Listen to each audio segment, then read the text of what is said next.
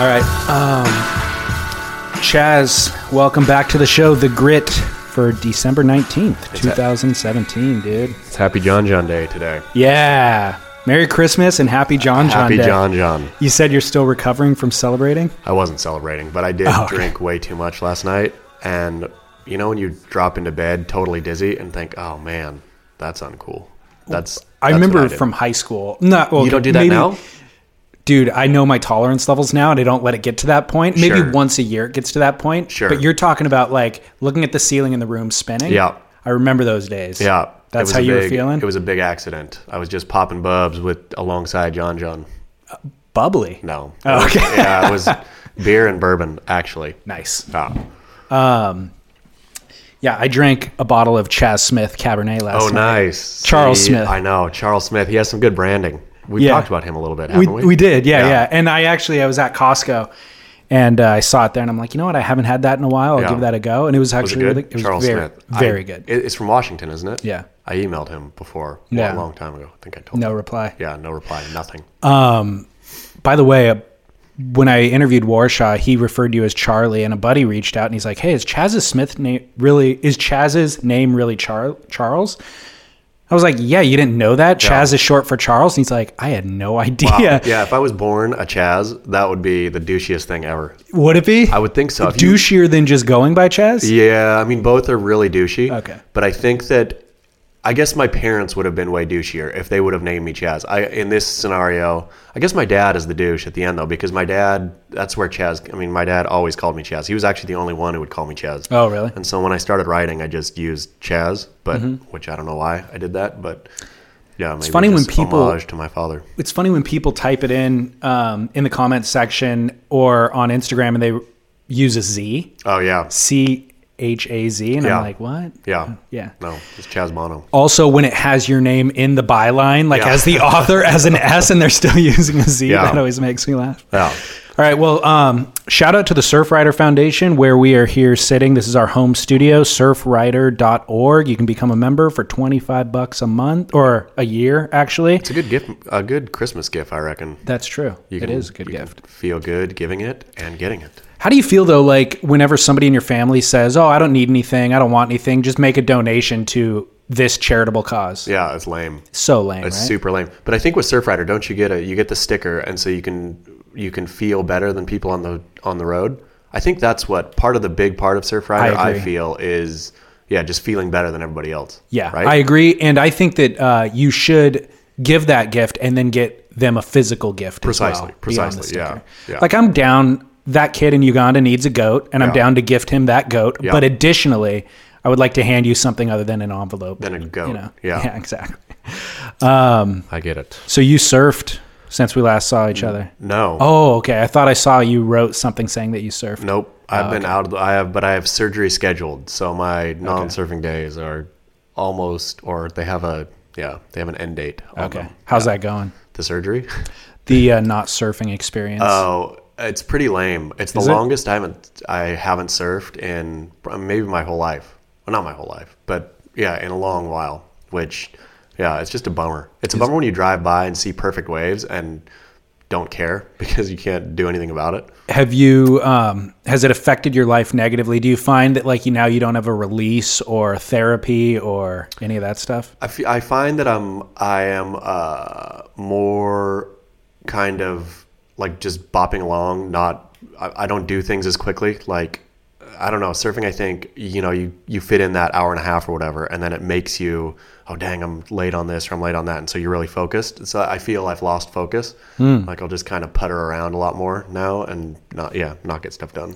Do you have any other physical activities in your life I- to I- stay fit? No, I just I just thought yesterday I better start doing something because I'm gonna get like skinny fat. Could you imagine? Skinny fat is the worst too. It is the worst Yeah. when it goes straight to the belly. Uh, and you just have a little, yeah, a Pot little. belly. Uh, it's the worst look ever. It really is. Um, I talked. So when I interviewed Warshaw, it was part of his, you know, fundraising campaign. Yeah, Um, and that was one of the conversations that we had was like he's living in Seattle, obviously, and he's removed from surf, and he views it as kind of beneficial to his life. he he does. I I think Warshaw t- told me before that he kind of needed it to be a good father. Like Mm. he has a young son up there, and that yeah, with the the constant tug of surf, it's just it gets in your way. But I think I think Warshaw is properly a proper surf junkie in a way that maybe I'm not. Like Warshaw, I think need like just is surf crazy, right? Yeah. I think he or I think he was.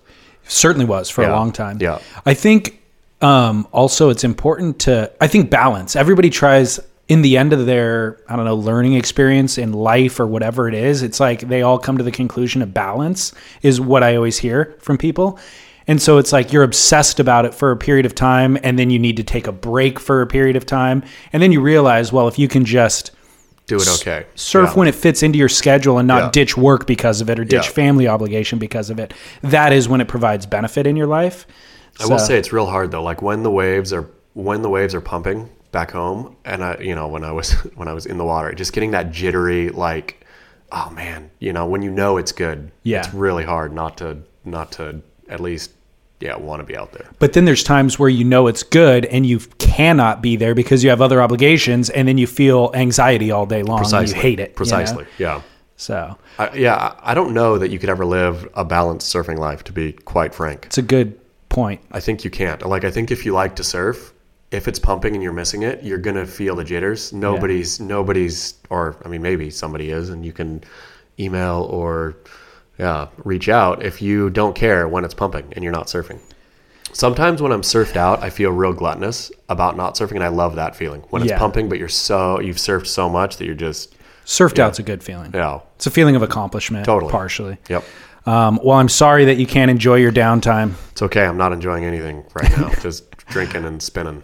Drinking makes it worse, too, Yeah. man. It's a depressant. um, let's congratulate Derek on his book release. Derek Rielly is a famous now. He is famous in Australia.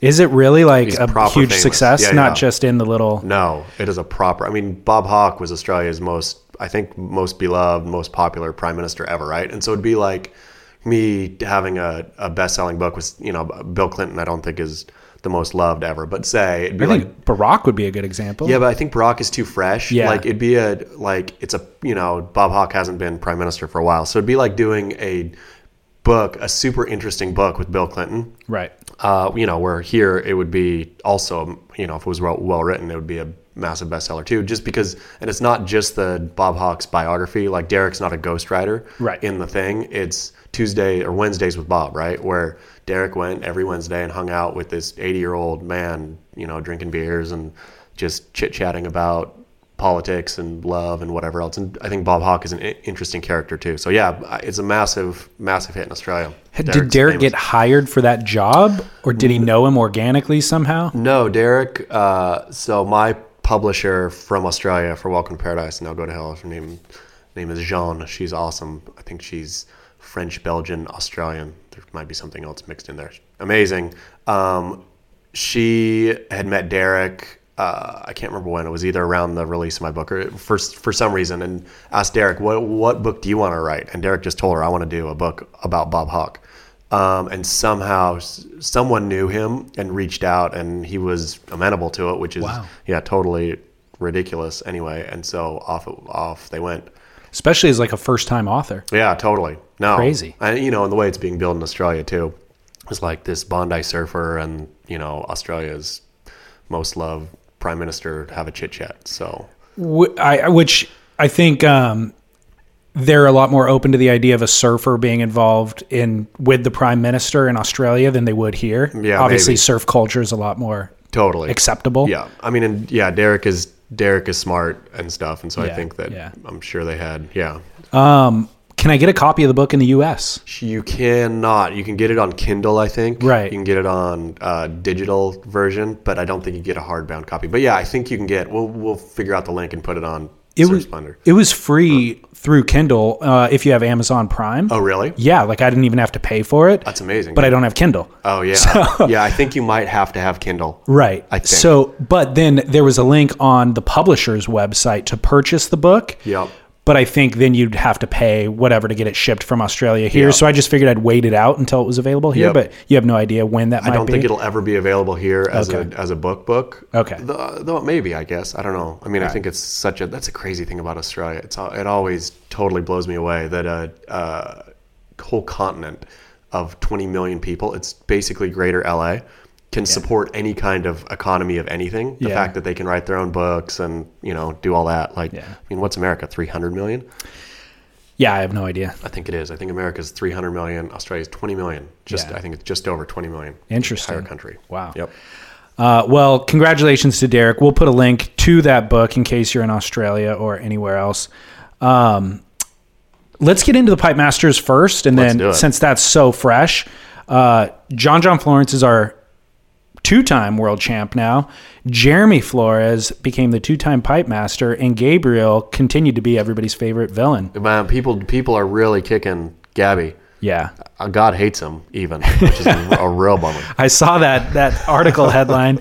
Um, did you did you want to give any general thoughts on the event before I break down individual? Yeah. Um, you know, here's okay. So it hadn't run right for a long time. Right. It was a long waiting period, uh, stretched out due to, I guess, bad winds. I don't know. I wasn't there on the North Shore, but they were claiming Mm-hmm. Massive bad surf, winds. but yeah, bad winds. massive surf, but bad winds. And I was thinking, I was sitting at home thinking, first, come on, who cares? Like, make them paddle out into massive surf and bad winds. Like, people like wipeouts, right? If, Yeah. And it'll be fun. It'll be entertaining. Maybe it won't be the or clearly it won't be the you know finest surfing ever done, but it'll be entertaining. We're, aren't we in the business of entertainment here? Is what I was thinking. Right. Then I thought, well, this dang waiting period is going so long, and Derek sent me a text that said Surf Ranch is better than Pipeline, right? Because it's consistent. And so I thought, well, no, it's not. But I'll write the story just for fun anyway. But and then as as the window stretched, I was thinking, well, man, I like, is there something to, you know, consistency? But then when Pipe finally came back on, I said, of course not ever. Like it was. I thought the pipe conditions, even though they weren't epic, were so enjoyable to watch Mm-hmm. for those. Did it run three days in a row? I think it did. Right? Or was Two- it two? I think it was two days in a row. Two oh, okay. days. The first day they finished round one, Yeah, so they the- only ran like four Sure. heats, But when they came back in, two full days. to two full days. Okay, so those, and those two full days was some of the more enjoyable surf watching that I had done all year. Right? I mean, part of it was the storylines and all that, but part of it was it was like it was really fun. Like, Yeah. and are you going to wait for the you know the bigger barrels? Are you gonna are you gonna poach the inside and get those small runners that just went forever? You know, I mean, there was some Italo I think was throwing some airs. Like there was enjoyable things happening almost every single heat, and which to me was the exact opposite of anything that's ever going to happen happen at Surf Ranch, right? Where you're not going to be hunting this wave or that wave. You're not going to be sitting over on this part of the reef or that part of the reef. Like the the variability um, that went into those two days, I thought were it was just wonderfully enjoyable. I couldn't agree more. Um, it's my favorite event of the year for a lot of those reasons. The I watched the surfline cams of Pipeline on those massive days that they didn't run. Yep. And it was unsurfable. Yep. Like the the commissioners made the right call Sure. for sure. Like I would I would agree with you. Like just throw them out there into crazy conditions. Unruly nastiness, and see If- see who shines. if it was challenging and then there were results, but there was not. It wasn't even surfable. Sure. You know Which- what I mean? And, and they clearly made the, I guess Yeah. I wanted them to throw them out there because I thought when it was going to come, when pipe was going to come back, it was going to be, you know, waist high pipe. They were just going to run out of the waiting period and run it like they did la- when Kanoa was in the uh, finals last year. Wasn't it basically like shoulder high by the end? yeah. It was so small, and when pipeline is that small, it's just a bummer to watch. And I, I was thinking, better. I'd way rather watch guys going over the falls, you know, in unruly, in you know, God's cauldron than watching Kanoa in shoulder high pipe. I agree, and I think to be honest, that the WSL agrees. Yeah. Like from what I've assessed in hindsight, I feel like the WSL wants what you and I want. But they don't have a magic ball or crystal ball to look into the future. Sure. They're just looking at the conditions going, well, the forecast suggests that we might get eight to 10 foot backdoor. Yep. So let's go for that. Yep, exactly. And they made and they made the right call clearly. Yeah. the And they generally do, which is kind of shocking. It's you true. know? It's true. Every time I want to kick Kieren Perrow right under the bus, Yeah. I think, oh, uh, more times than not, I've thought, what is this this amateur doing? Why is it? Why are they calling it now, or why aren't they, you know, letting it run or whatever? But nine times out of ten, maybe not that much, but he's right. in Generally. hindsight. So you shame him in the moment, I but in hindsight, in do you ever congratulate him? Um, I will today. Let's take this opportunity. Kieren Perrow, great job. Fantastic job. It was and a- it that was, was a tough one to call. Masterful, masterfully, masterfully called. I would agree. Um, since it's the end of the year, this is our last show of the year. This we'll use this opportunity to reflect on things like this Yep. and pat people on the back Yep. for a job well done. Yep, Kieren. Kieren, fantastic job. Um, can we talk about Gabriel's blocking techniques? Let's do it. Let's There's do a it. lot to break down here. Um, the WSL instituted a new rule after the Tahiti event because Gabriel was blocking Kolohe Andino, and there was another heat in that event that he did too. And I found, uh, or the WSL had drones for that event, and so I found that footage on their website and put it on Instagram, and it made, and this was again months ago, but it made it super clear that Gabriel was basically paddling in. Fr- Gabe had priority. He was paddling in front of and blocking Kolohe Andino whenever Kolohe Andino made a move for a wave, not with the intention of catching the wave, Just being in the way. simply to get in the way of Kolohe. Well, see, and here's the thing too: is they were uh, Richie Porta. They they love to bring roll Richie Porta out anytime they're feeling the heat. I think like, Mm-hmm. ooh, this was a controversial call. Let's get Richie Porta, which is a nice move, right? To have Mm-hmm. the head judge right there. Uh, his explanation for what happened to me was absolutely asinine because In Tahiti or in pipe? in pipe. Okay. I thought it was asinine because he claimed that uh, the guy with priority has priority and he gets to have, you know, first sniff at anything, right? Yeah. Um, it was very clear, obviously, that Gabriel wasn't sniffing at those waves. Also, a wave like pipe, it's not like trestles, right? Where you can drop in super, super late or whatever. Like, Right. if you're going to go on something, you gotta you gotta pull the trigger. Like you can't dilly dally. And so with uh, Gabriel paddling around right there, there's no way that Flores could have pulled the trigger on anything. He would have either gone just sent himself over the falls or gotten interference. There was absolutely nothing to do. Like there was there was no other thing that was happening there except for Gabriel blocking uh, Jeremy. And I don't know why the WSL explanation or Richie Porta's explanation fell so far short of what was actually happening that to me it was it was aggravating.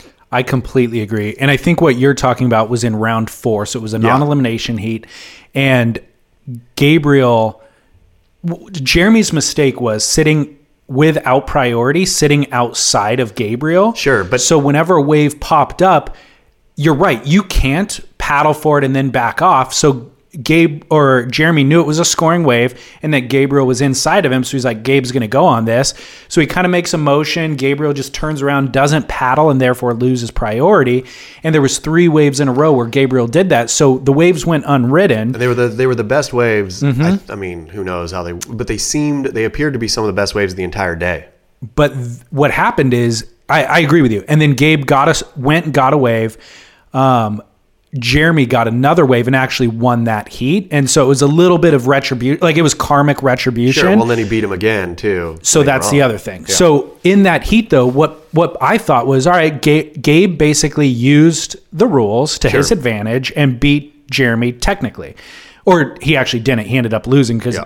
Jeremy won him with a wave score. But what what I thought was, uh, or what I noticed was when Jeremy got that score, he paddled back out and then set in the exact same position that he did previously. And I thought to myself, Jeremy, did you not learn anything? You should sit now inside. Jeremy had priority. You should sit inside of Gabriel and do exactly to him what Yeah. he did to you. Like I wonder though. I mean, at a wave like pipe, like I wonder if you're Jeremy, you want to be. I mean, talking to Jamie O'Brien about this, right? I always ask Jamie, "How do you know where to sit?" And Jamie said, "I would get something in my mind before paddling out, and I want to be on that coral head, right?" And he said he would paddle out, and he would doesn't matter if somebody else is there, he would sit on that coral head where you know it was just where he wanted to be that day, right? Where I wonder if I think Jeremy is a lot better pipe surfer than, and, and surfs pipe a lot more, I think, than Gabriel. And I wonder if he has almost that mentality too. Like he wants to be there, Mm-hmm. and it didn't. It doesn't matter what Gabriel's doing, right? I think you're right. That probably is what it is. But Gabriel, you know, and Gabriel was, I think, obviously surfed tactically, but I think it was. I think what he did was against the rules. Like it was definitely against the spirit of the rules. So that so that comes into question when we talk about what's right or wrong. There's what's right and wrong technically from a rule standpoint, which isn't actually that objective Yep. because he's now bending beyond the rules. Then there's what's right ethically. Sure. And then I think there's also a third one, which is what's right from kind of a global perspective Yeah. of what kind of progresses this sport forward, honors the sport, that sort of thing. Um, so I'm going to kind of break it down. Well, Gabe actually blocked uh, Kelly as well. Yep. I guess it would have been round five. Yep. After he lost to Jeremy Flores in round four, he went into round five and then surfed against Kelly. And this was the most egregious one that everybody's talking about, which is Kelly made, first of all, an insane drop into the pit. Yep. Gabriel was actually sitting. Gabriel already had Kelly comboed. Gabriel was sitting down the line, and this is an important distinction distinction for me, which is Gabriel wasn't even sitting in a position to get barreled on the wave. Gabriel was sitting on the exit of the wave. With knowing that if Kelly got anything, He's he just going to use could- a blocking. Yep, he could knock tactic. it. He could knock it right out. So Kelly drops in, gets shacked, and Gabe drops in straight onto the exit and then actually kind of angles at Kelly, which to me looks like he's hoping that Kelly's going to make contact with him. He's not going to straight bull rush him, but he is going to go straight because Kelly's kind of getting chandeliered by the section and probably won't be able to navigate away from Gabriel. He'll just try to survive the wave. And of course, Kelly is miraculous enough to where he actually successfully surfed the barrel and avoided Gabriel. And um, an interference was not called, but Kelly did get a score for the wave. The score was not enough to get him out of the combo situation. But the question is just was that a legal technique for Gabriel? The judges said yes, it was legal, but we're still going to give Kelly the score. The question now is was it ethically Yeah, the right course. thing to do? I think, of course, you know, people uh, reposted after that. I, I, some Brazilian reposted. Remember when Kelly did the same thing to Joel Parkinson on the Gold Coast at Snapper? Joel's has you know an epic barrel running down the line. Kelly shoulder hops him straight in. Uh, which is funny, I think. You know, I, I don't think the way Kelly after that threw double shakas to the beach with his tongue out. I don't think Kelly thought like, oh, you know, this dick. I think Kelly thought uh, that you know that's what you do, right? Yeah. That's what you do in that situation. But the WSL just needs to make sure that that's not what you do, right? If you're dropping in to wreck somebody, if you're if you have priority and you're going to paddle for a wave and actually surf it, then great, right? Yeah. But if you're if you're using priority to take somebody else's wave out, to me, then then that there's a problem with the rule. totally. And and, and even the explanation though of, of Gabriel being right there, or uh, as far as the rule book goes, to me was really dubious because you can't I agree. you can't do that. You can't just sit somewhere to drop in on somebody, right? Correct. And I have no idea how they split those hairs. And Richie Porta again, I think tried to say something uh, at that point, which didn't make any sense. I agree. And I think that the rule that they instituted in Tahiti was supposed to prevent this exact thing from happening. Yeah. It's a pro, pro, supposed to prevent blocking for the sake of blocking. So I think that you're right. That distinction with Kelly and Parko 2013 event on the Gold Coast, Kelly was using that wave to get a score. He also dropped in down like I don't think Kelly was sitting in that position to block, To block, Parko. yeah. He was either paddling out from a previous wave or he was sitting in that position thinking this is the right part of the sandbar Yeah. to where I'm going to get the best barrel. And there was a far enough distance between the two of them that there was no threat of physical harm. Yeah. Whereas Gabriel's, He dropped right in on Kelly's head. there was real, real, uh, a safety concern Yeah. there. And it's pipeline, which is different than snapper. And like I said, there was he was dropping in on the exit of the wave, like the exit of the doggy door portion of the barrel, not a portion where he could have surfed the wave, and he already had Kelly comboed. Yeah. So there it's a completely different scenario. So I'll ask you straight out. Does it matter that he had Kelly comboed? Uh, when applying that tactic. No. I agree. Because Kelly, you know, Kelly, say if Kelly could have finished that wave properly, that wave would have probably been a, a good mid eight, how Mm-hmm. they were scoring at that point, right? Mm-hmm. I mean, it maybe maybe would have even been a nine. And he would have been out of combo. Yeah, it would have been out of combo, and then it's all, then it's all, yeah. Right. So the fact that Kelly's combo doesn't matter. No. Does it matter that he didn't try to surf the wave and he just went straight? To me, yes. I agree. That because enter, and entertainment wise, like you need. I mean, I think the WSL should put the most entertaining product they can on the table, and having guys drop in and go straight is just, is not entertaining. I completely agree. I think that's a much better point. Like when you're looking at it from that global perspective, what elevates and progresses the sport? And this, I think, restricts it. I think this now is going to require a new rule. Yep. and the rule is going to make it harder for people to actually like you know, cr- creatively express themselves.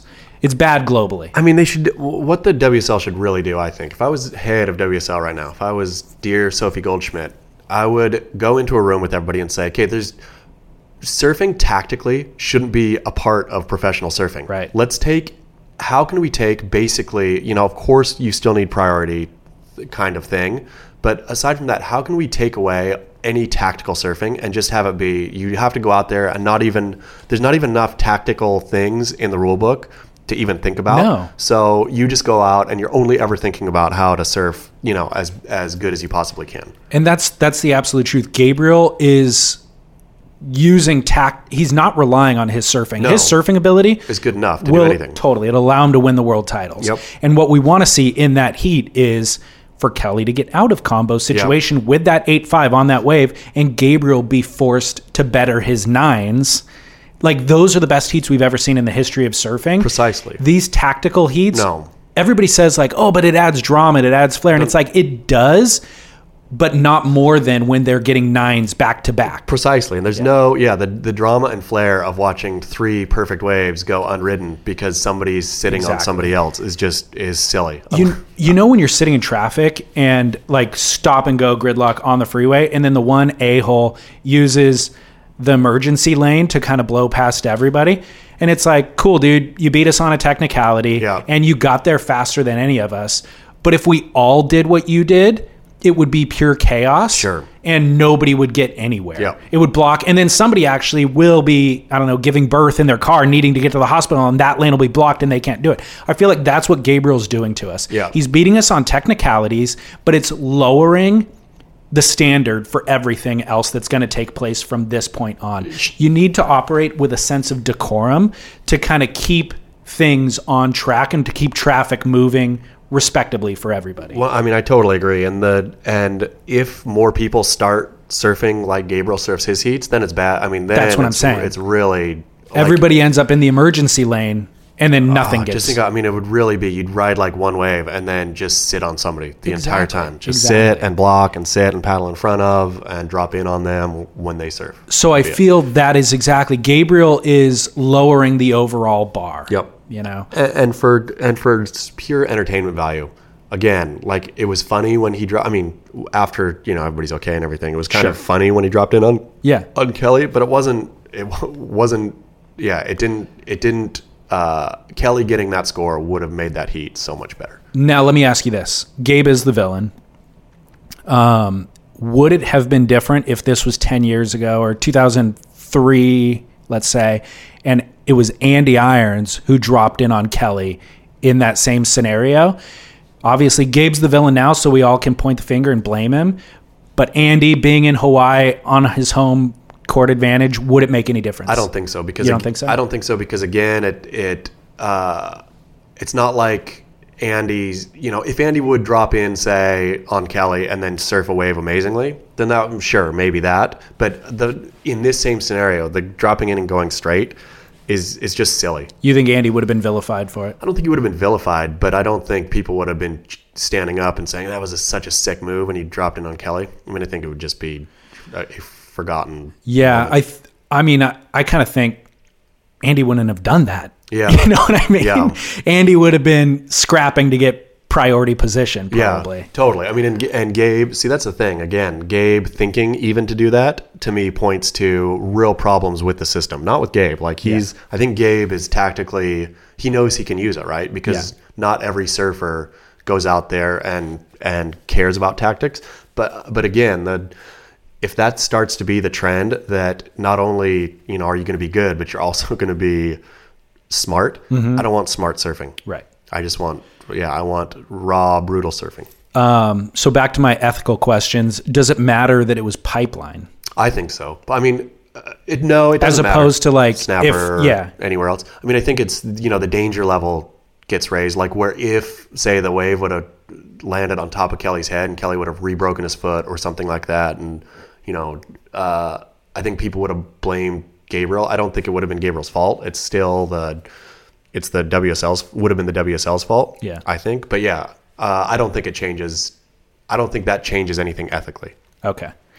Um, WSL posted a photo in their stories of Kelly's foot after that. All black thing. and is- blue. It is gnarly. Yeah, it it's was really so black gnarly. and blue. It was gross. Yeah, and he doesn't complain about it that much. And he didn't uh, like usually old Kelly I think would have used it as kind of a funny haha look at how good I did even with a broken foot but I didn't even hear him mention it at all No. in any post game interview any time like He there was didn't- no he- reference I agree. Yeah, it's shocking. Um, now, another question ethically Does it matter that it appears as though Gabe tried to cause an interference? Like, Gabe, to me, it looked like angled towards Kelly, hoping Kelly would make contact Yep. and thereby receive an interference. Does that matter? I don't I think so I mean that that to me is the part where again I lay all blame at the feet of the head judge where it was very Gabriel's intentions I thought from the web webcast were clear he was trying to block Kelly's wave which as far as I understood the rule book was illegal. And I have no idea. And Richie Porta, so the way Richie Porta talked about it, it seemed like there's two rules, right? There is priority and there's uh, blocking. And it seems in Porta's explanation, the priority rule always uh, trumps the blocking call, right? Well, duh. I mean, that's what priority is. So Right. I didn't understand it at all. Like, if then take away the blocking rules and just have everybody blocking, or I mean, I think the I think the blocking rule should forevermore trump the priority rule. If you're just surfing like an asshole, you get you get dinged. You get your This score is- halved or whatever it is. This, though, is an additional distinction. This was beyond blocking. This was actually angling to try to make Kelly make contact. Totally. So, does that now matter? I mean, I think that I think once he dropped in, then he he had already committed what in my mind is the grave sin. Once Gabe turned and paddled for a wave that he had no hope of doing anything on, that Kelly had every hope of possibly doing something amazing on. Yeah. Then whatever Gabe did after that, I mean, he could have punched Kelly, and to me, it would have been the same. To me, it's not. To me, this is an important distinction. Gabe could have surfed away from Kelly and still caused the exact same effect, uh, but he didn't. He was hoping Kelly would get an interference on that wave, and so he presumably angled to make Kelly make contact with him. I think this is one step away from him plowing straight into Kelly. Yep. You know, and even this is one step too far where it's like, dude, this is the exact opposite of what we want to happen. And this is kind of it becomes a contact sport at that point. Which I would love. If surfing was a contact sport, if they did away with priority and everything altogether and you could drop in and swing, like push people off waves and stuff, that would be a lot of fun. I'm into that too, but now that's an entirely different direction. That's true. That's true. know? But back, okay, real quick back here. Do you think how? I know that Gabriel is, uh, I think you know, Instagram wise or whatever, is like one of the most popular surfers in the world, right? Totally. Do you think that all of Brazil was cheering that move or or the way he surfs? Do you think, like, it's hard for me to get a gauge of what honest Brazilians actually think of it on you know message boards like on Beach Grits, for example, under the under the headline uh, "God hates Gab." There was a couple Brazilians in there getting real mad, right? Which I get, like, but do Brazilians support him in general, or do you think he would be more popular if he stopped being if he stopped doing things like that? Like, in other words, shorter. Uh, would Gabriel is Gabriel hurting himself by doing the things he does? Would he be more popular?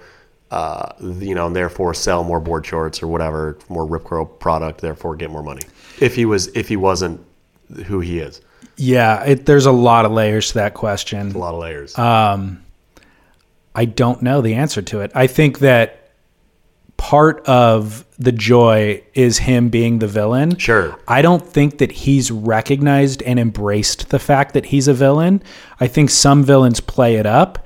Um, like John McEnroe or whatever will say just sensational things just because he knows that's what is, That's is expected of him. Sure.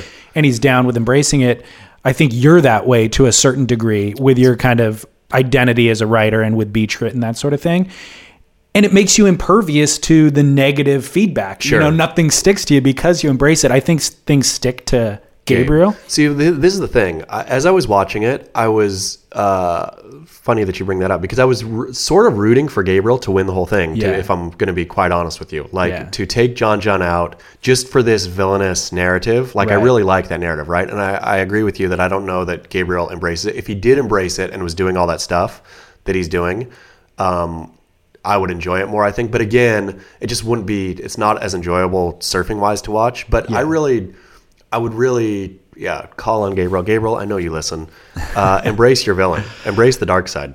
so I went through some of that same exact mind my uh headspace that you went through where I found myself I've always I've never been a Gabriel fan. Yeah. I found myself in this event becoming a Gabriel fan Yep. and rooting for him because I liked an element of his tactical kind of mindset and then I found myself hating him, you know, Yeah. and rooting for for Whoever. Jeremy to beat him Yeah. on that wave with sheer surfing rather than technicality. And then I found myself hating Gabriel again. And in the end, I was like, I loved that I went through that emotional roller coaster. Sure. That made surfing super fun for me in a way that I haven't had in a very long time. Like Gabriel, I think Gabriel, I mean, surfing, professional surfing needs Gabriel Medina more than John John Florence at this moment in time. Because if it was just John John, again, oh, you know, second world title, third world title next year, you know, ooh, pop, you know, pop Yeah. in, oh, it's Pipe next year, right? Yeah. So they get to pop Bubs once more at Pipe. Um, yeah, the the Gabriel Medina narrative though is I think more a more compelling narrative. And you know, as rude as it is, I was thinking how fun ish would it be to, to watch Gabriel win and just the pall of depression that would come onto the North Shore. That John like stealing it from John John. There would have been, you know, fifteen cheering Brazilians and everybody else would have just been hung dog and bummed. Yeah. Like which, But- is, and I'm glad that that didn't happen. Right, it was fun to watch. John John celebrate and all that, but without the real drama of this bad guy could come in and and steal it in John John's backyard. But I, so I do wonder: Are we um, forcing him to be the villain? Are we the ones crafting the narrative that he's the villain because he's soft pedaling it? Like yeah, completely. He doesn't think he's a villain. I think I. I mean, again, the God hates Gab thing. The reason that uh, we put that on Beach Grit is because Gabriel said, and I think the day before uh, his Right. heat, that God is on his side. Right. Where When he won a heat. When he won a heat, Right. he said, "God is on my side." Blah blah blah blah. Um, which is you know a funny thing to say, but I really truly think that Gabriel Medina is trying to be a good Christian, probably, and doing his best and working hard and trying to you know do, do the best he can within the rule book and whatever. Like I think Yeah. he's he doesn't think he's a villain. He should think he's a villain though. I imagine if he got up on the podium and was just like, "F all you guys, Yeah. F Jeremy Flores for being bummed that I beat him on a technicality." Yeah. That's what surfing is. Yeah. There's rules for a reason. I'm playing. That would be rad. No, I know. That would be rad. And then even like F you, everybody on the North Shore supporting John John. Yeah. Screw you too. Yeah. You know, like that would be so rad. Completely. And I would I would hate him and completely root against him while knowing this is awesome. I mean, it, it's when surfing becomes a little more like MMA or something, right? When or w, WWE. Yeah. But MMA is fine too because you got Conor McGregor. Sure, but that's what I'm saying. though, Yeah. they have people, and you have the. I mean, even in crappy, you know, whatever bouts that nobody knows anybody, uh, the two guys still at weigh-in get in each other's face and yell, right? Completely. Where nobody in surfing is yelling, and and I guess that's fine. But if they want to make it more entertaining, yeah, Gabriel, which I guess he doesn't have to embrace it. He just is now. He and especially the way he surfed yesterday added you know more stamps in his bad guy passport. Yeah. Uh, by you know the way he blocked Jeremy and the way he dropped in on Kelly. Here's my concern for Gabriel. I've brought this up before and people um, disagreed with me in the post kind of commentary, but I'm going to stand by it. I think Gabriel really needs to start thinking about legacy at this point. And how do you want to be remembered, Gabriel? Do you want to be remembered for your surfing or for your tactician ability? And what I didn't bring up last time is anybody, any anytime anybody talks about Damien Hardman, Yeah. nobody talks about his surfing ability. Yep. So my point is, I think everybody at this level, certainly if you've won a world title, we know that you're a great surfer. That's a given. But how do you distinguish yourself between the other world champions? Well, Damien Hardman is distinguished by his technical prowess. Nobody ever talks about a wave that he surfed. Yep. There's not one Tom Carroll snap moment for Damien Hardman. So Gabriel, he's getting to the point where it's like, you're all great surfers. Additionally, I feel like the Brazilian storm, quote unquote, has actually diminished Gabriel's rising star status because Italo and Felipe are doing equally crazy airs. Yeah. So like there he's indistinguishable. He's Crazier, not indis- I would say. I mean, Totally. Yeah, they've actually gotten better than his. He's gotten to the point where he was the shining star for a minute at the beginning of it. the first phase of it, but now it's all kind of equalized and it's harder to distinguish him in that round one heat with Miguel Pupo, where Miguel Pupo got the craziest wave of that. He's a Brazilian goofy footer, and he outshined Gabriel. Then who's doing the craziest airs of the event? Oh, actually, Italo is. If those guys weren't on tour, Gabriel would stand out as this superstar of a region in the way that uh, Jordy Smith does with South Africa or whatever, or Griffin Colapinto is going to do for California. You know, he's our only Californian, or him and Kolohe. So I think that those guys have actually kind of, I don't know, blurred the lines of Gabe's superstar status. And then they're all great surfers. So he gets lumped into that category. And now his only defining characteristic is his tactician Yeah. status. Dropping in on people. So, Gabe, what do you want to do for your legacy? Yeah, Gabe. It might be an important thing if you can't stand out from your surfing prowess and winning the most world titles, I don't know, in history or whatever. You might, your legacy could be being the black hatted villain.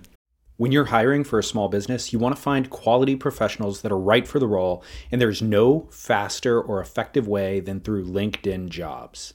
Your time and capital are precious, and there is a powerful resource that can help you focus on what you're good at and integrate people into your team seamlessly to help grow your business. LinkedIn Jobs has created the tools to find the right professionals for your team efficiently and for free. LinkedIn isn't just another job board. Everyone is already on LinkedIn with their resumes and references, and now LinkedIn has designed a hiring platform to connect you with candidates specifically qualified for the job that you post about. More than a billion professionals meticulously organized to connect people by skill set to help us all advance our position. 2.5 million businesses already use LinkedIn for hiring, and 86% of small businesses get a qualified candidate within 24 hours. It's that fast, easy to use, and effective. LinkedIn Jobs can help you write job descriptions, filter the right person to you, and give you the tools to help you interview them like a pro linkedinjobs.com slash surf is where you go to post your job for free yes totally free that's linkedinjobs.com slash surf to post your job for free terms and conditions apply Which would be awesome, right? If he, We need it. If he embraced it, that's what I. That's what We I need would, it. I would love for. I mean, how old is Gabriel? Do you? i can look it up while we're talking Yeah. Uh, if he's he's similar in age to John John, I'm thinking, right? early 20s for sure Yeah, and so he and John John could theoretically have this. I mean, because I feel that Andy Irons, obviously Kelly was a lot older than Andy, but and they're uh, they were both older, kind of when that rivalry hit on. Uh, where now we've had this is three. Is this the third year of a Gabriel kind of John John rivalry? it's the fifth Fifth year of a. I mean, they weren't going for world Sure, titles but like a specific rivalry, right? At this point, I think it's a third year where you could actually call it a rivalry, which is Yeah. amazing. They're both still so young. Like we could have this John John versus Gabriel thing stretch out for a long time, which would be a lot of fun. yeah I think as a fan, as a surf fan.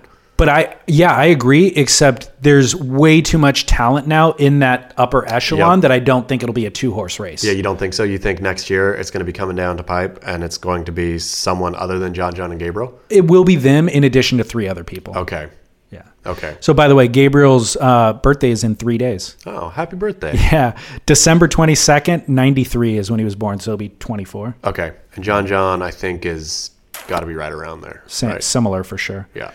Um, yeah, I phenomenal event. I mean, Really fun to so much fun to watch. Yeah, really fun to watch. Yeah. Yeah, bravo. But the WSL really should. It's incumbent upon them, I think, in this offseason to, if they can change the rules. I don't know how they do that, but to really knock that stupid stuff off. Like it's in their hands to change it.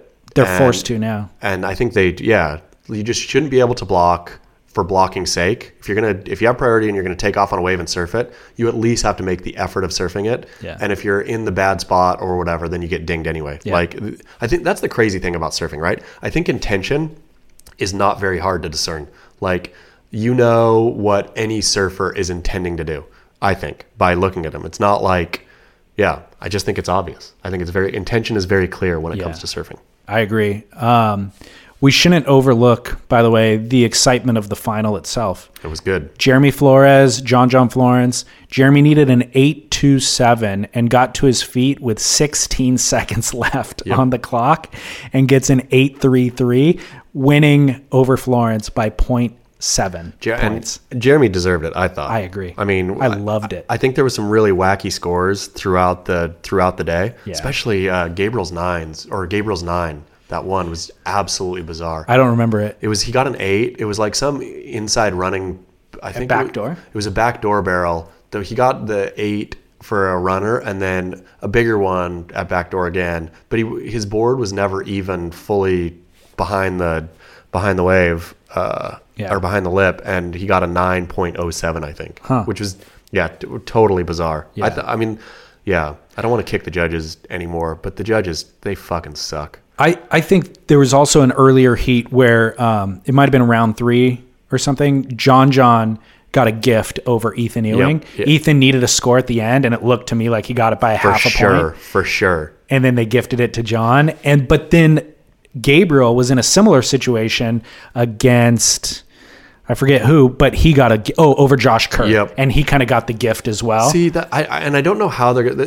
uh, It's the one, uh, you know, not to be negative after all this good positive talk, but the judging is a real is a real genuine problem. Like I think when you have so many people at home like yelling and thinking what what is that, then you've made a mistake, right? Like I think to say no, we're the experts and 90% of the people who are saying that was a bad score uh, are wrong because we're the experts, right? Like when you have that much, Yeah. and, and it happens time and time again, I think, where they're just, they've got to figure it out. I don't know if they should tear the house down and figure out Right. how to re, you know, be able to rescore stuff so there's not so much. I mean, just the amount of subjectivity and so it's one there's 100% subjectivity right there's no Totally. baseline anything if they if they want to think you know yeah this wave is an 8 and that wave's a 6 like half of them you look at them like a couple of those inside running tubes uh, they were giving some guys fives and some guys guys nine on. They were in the tube for the same amount of time. The wave was the exact same big uh, or uh, you know and the, and the heats were yeah it's the exact same size and the heats were similar. Uh, and like if you have a four to five point fluctuation something is really off in your in your judging.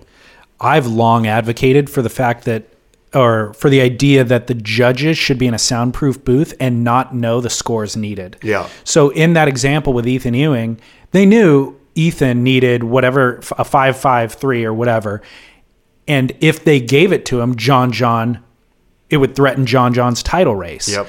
And how could that not influence your scoring of it? th- you're looking at the wave and you're like, ah, should he win it? Should he not win it? If he needs a five three or five five three to win it, uh, I'll give him a five point four seven. You know, like how could you not be influenced by that? Especially when all of those judges are fans of surfing, of Sure. course, and you know they're fans of John John more Yeah. more likely than not. Or regardless, they have a favorite in a heat. They have a surfer that they identify with that might be from their home country that surfs like they do, or whatever. Yeah.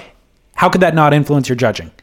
But the soundproofing thing, I think if they just wrote down their score for each wave and not even know what score gets get like obviously because it's averaged, so they only write down their score, not knowing what the averaged score that gets applied to that wave is, and go through the heat just writing down their uh, their own version of a score, not knowing the averages, not knowing what is needed, not even knowing who's winning the heat, who's losing the heat. I think that would uh, make it a little bit more objective I think I mean t- why do the judges have to be there that's what I wonder like on this on the premises. Sure. I a mean, good question. They should. I don't know why the judges. It would be better if they sat in their Santa Monica office, all in different offices, right? With getting fee- the same viewing experience the that you and I are getting. Exactly.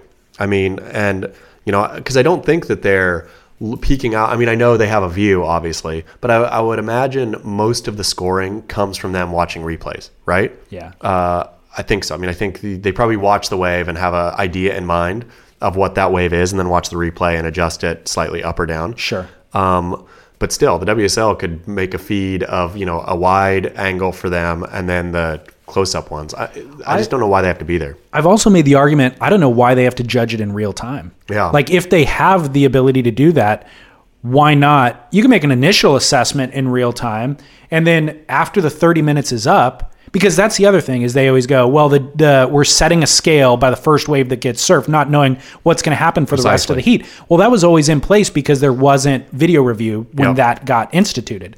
Well, now we have video review. So why do it that way? Why not just watch all 30 minutes and then go, okay, these were John John's best two waves, these were Ethan's and then look at them directly. Look at them, review them. How That's do they size up? I, I totally agree. I've I've thought this for a while that they that they should surf the heat and then after the heat, you know, within five minutes or whatever, the score comes out. And based on yeah, you just surf the best you can. And that way, I think also for the surfers, you would just be out trying to surf as good as you could, Exactly. not surfing for a score. Exactly. Because you wouldn't know what your score was. It would be more entertaining for sure. If you if uh, Gabriel hears that Italo got a big score on an air, well, Gabe's not looking for barrels anymore. He's now looking for airs. Exactly. Whereas in that scenario, you're right. You're just surfing to the best of your ability, Yep. and also a bit more creatively. yeah, I would think so. So that scenario would definitely make it a less enjoyable viewing experience from the standpoint of like the drama that's involved with the ticking time clock and all that. I mean, I think but it it, would- it could make it a more enjoyable experience because we're watching better surf. I think it could, and I think with the thing would be also there. I think it would be really incumbent upon the announcers or, or the commentators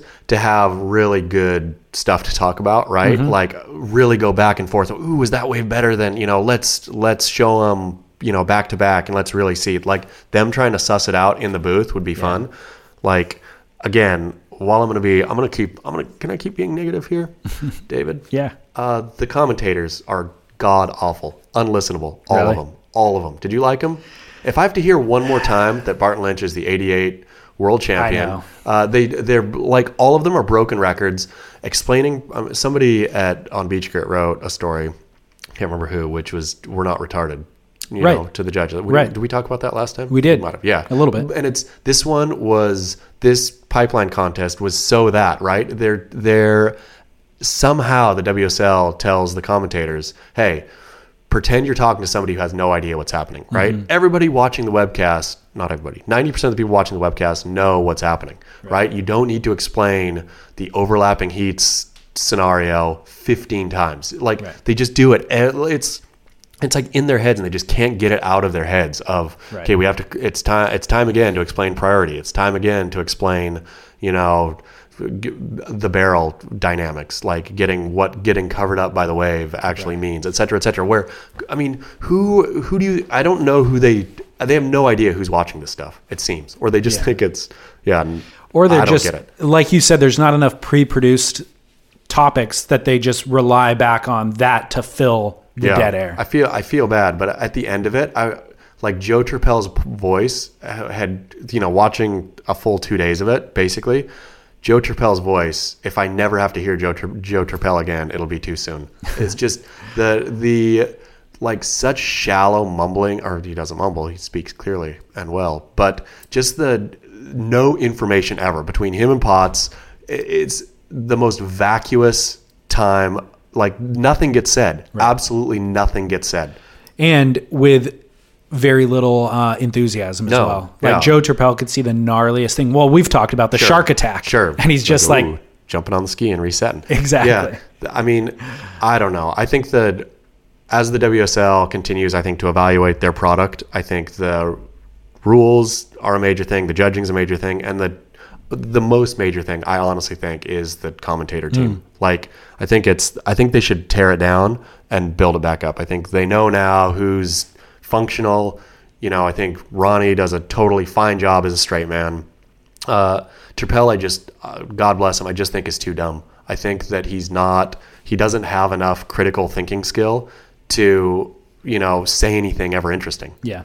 I mean, it's just going to be bland recap, and maybe they could have a feed, a whole separate feed. Why not? This is the future, right? A separate feed for, hey, if you've never watched professional surfing before, he, we have a feed for you, and that's Joe Turpel and Potts saying nothing, you know, for Yeah. 30 minutes at a time.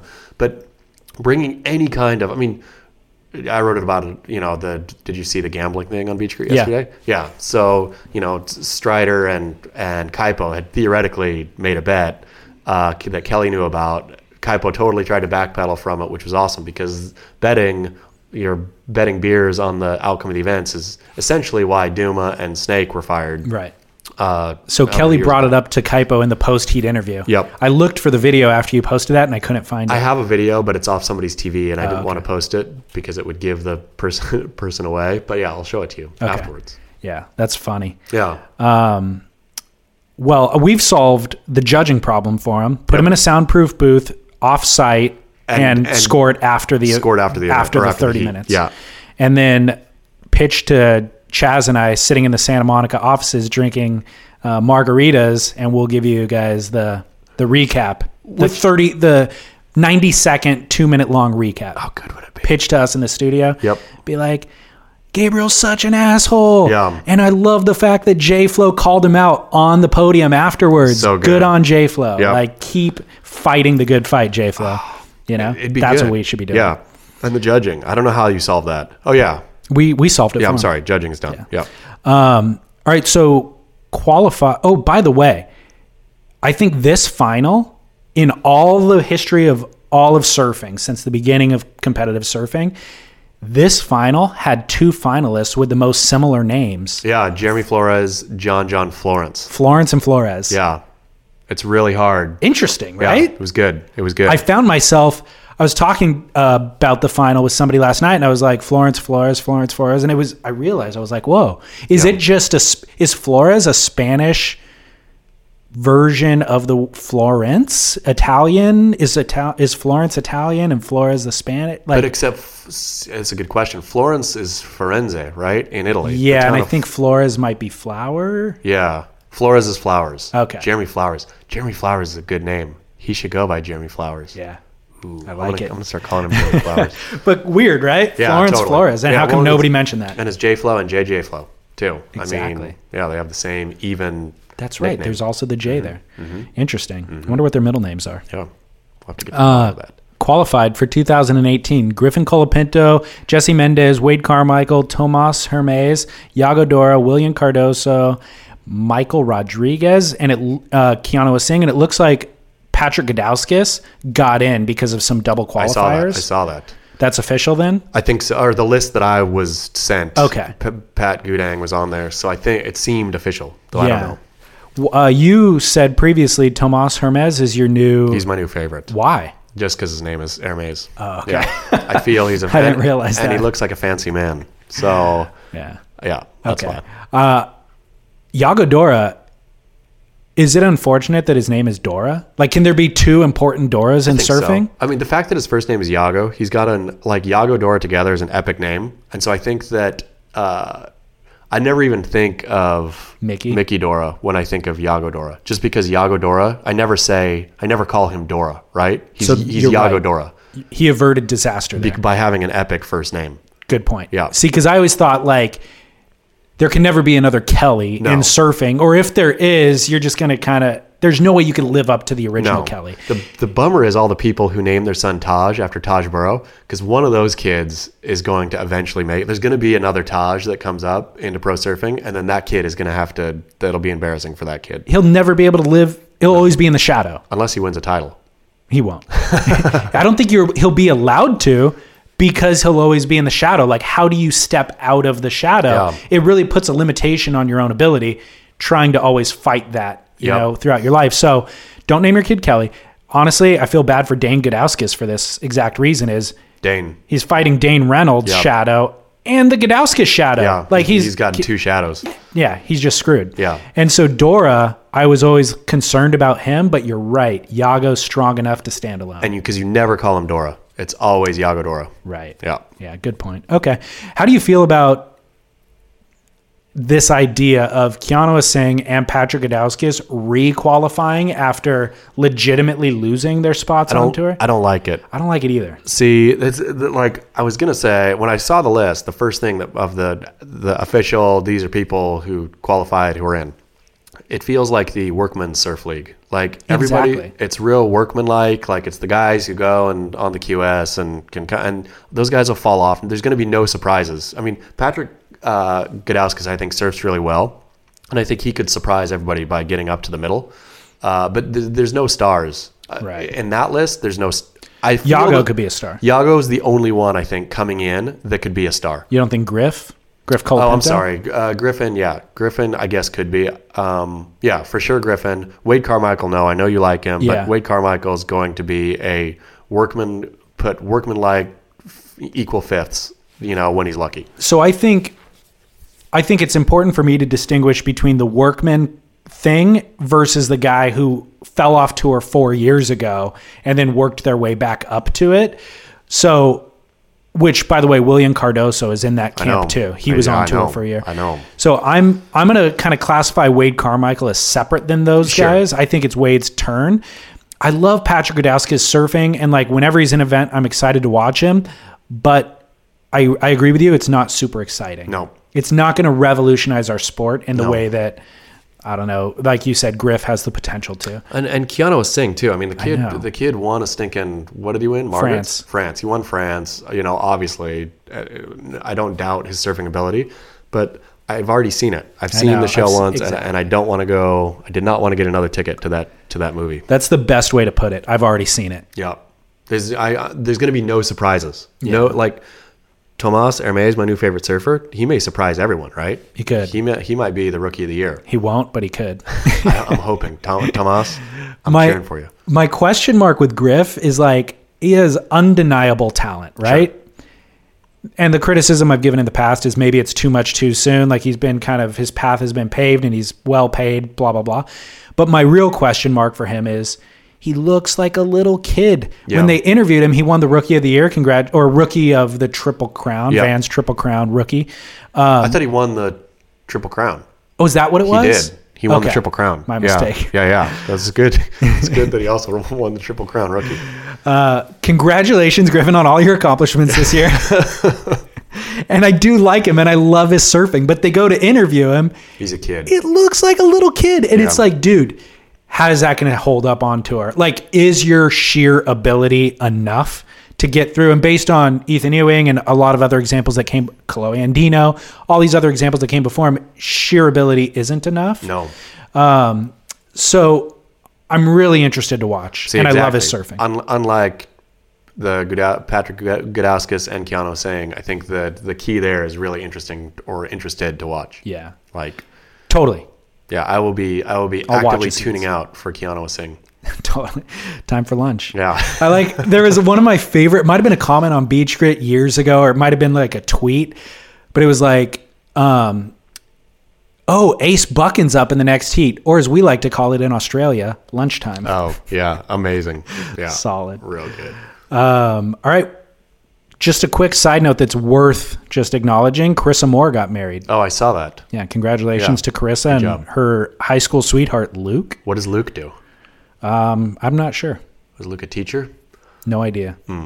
But they've been together for a long time, and like she's been documenting their uh, long term relationship on Instagram. So I was glad to see that. I always have the question mark where it's like, can you do, as Matt Warshaw said, multiple things successfully at the same time? Yep. Can you be a great spouse and married successfully and chase your world title? I know you can be a pro surfer and travel on tour successfully, but win a world title. Sure. Like that level of dedication. Can you do that successfully while managing family? Sure. I mean, I reckon you can if if uh, Luke is like along for the ride and or holding it down at home or whatever, right? I mm-hmm. think it depends on the spouse in that case being supportive, like knowing what you're getting into and being supportive, as opposed to I got my dreams too, baby. Right. Like, or if you know Luke can quietly do his dreams, you know, or yeah, I don't know. I I think you can completely, but it depends on the spouse being flexible. I- yeah.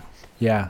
I, I still question it. Like if you just take statistics, like look at all the world title winners, what position were they in in their life? And I feel like again, you can get second, you can get fifth, but that level of dedication to the title, I feel like takes a real singular focus. Tell you what, though, I'm working on a movie right now called Trouble, the Lisa Andersen story. She was the most phenomenal, by far, heads and shoulders above her female competition, uh, by far. Never even, like, barely, kept barely requalifying until she had a baby.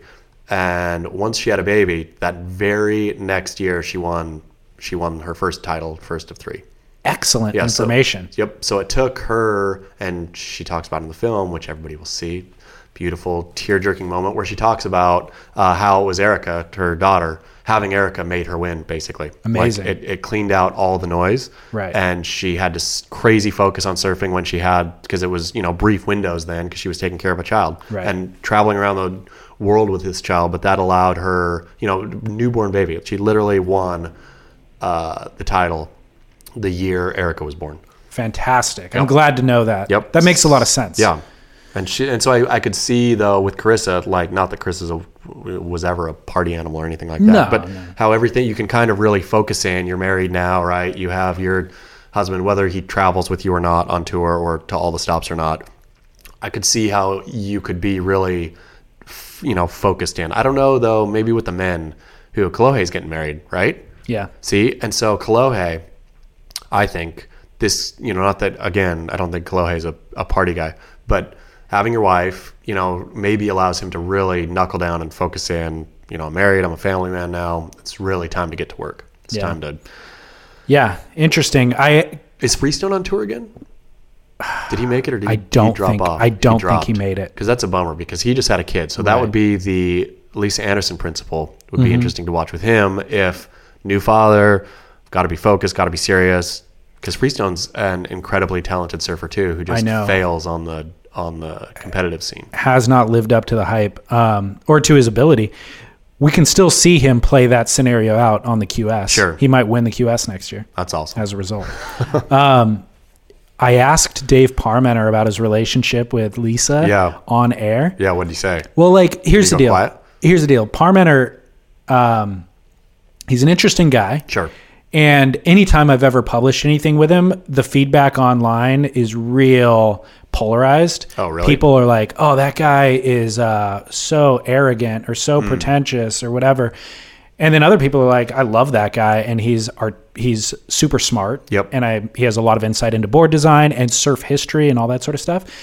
So I've always ignored the negative commentary when I've spent time with him and just focused on you know the design related stuff but I called him out on it. I was like, "Hey, dude, um, you got to know that the internet, half of them think that you're a curmudgeon, is Sure. what it is, really Sure. is." And so um, he didn't really love that question. And then I was like, "Well, what about people want to know about your relationship with Lisa Andersen? And you know, they're making a documentary about her. Did anybody reach out to you to talk about it?" Hell no. And he was like, nobody reached out to me. And I'm like, what are your thoughts on it? Do you have thoughts on your relationship with her? I read in the tabloids of that time, like that it was kind of tumultuous. He's like, I don't really talk about that stuff.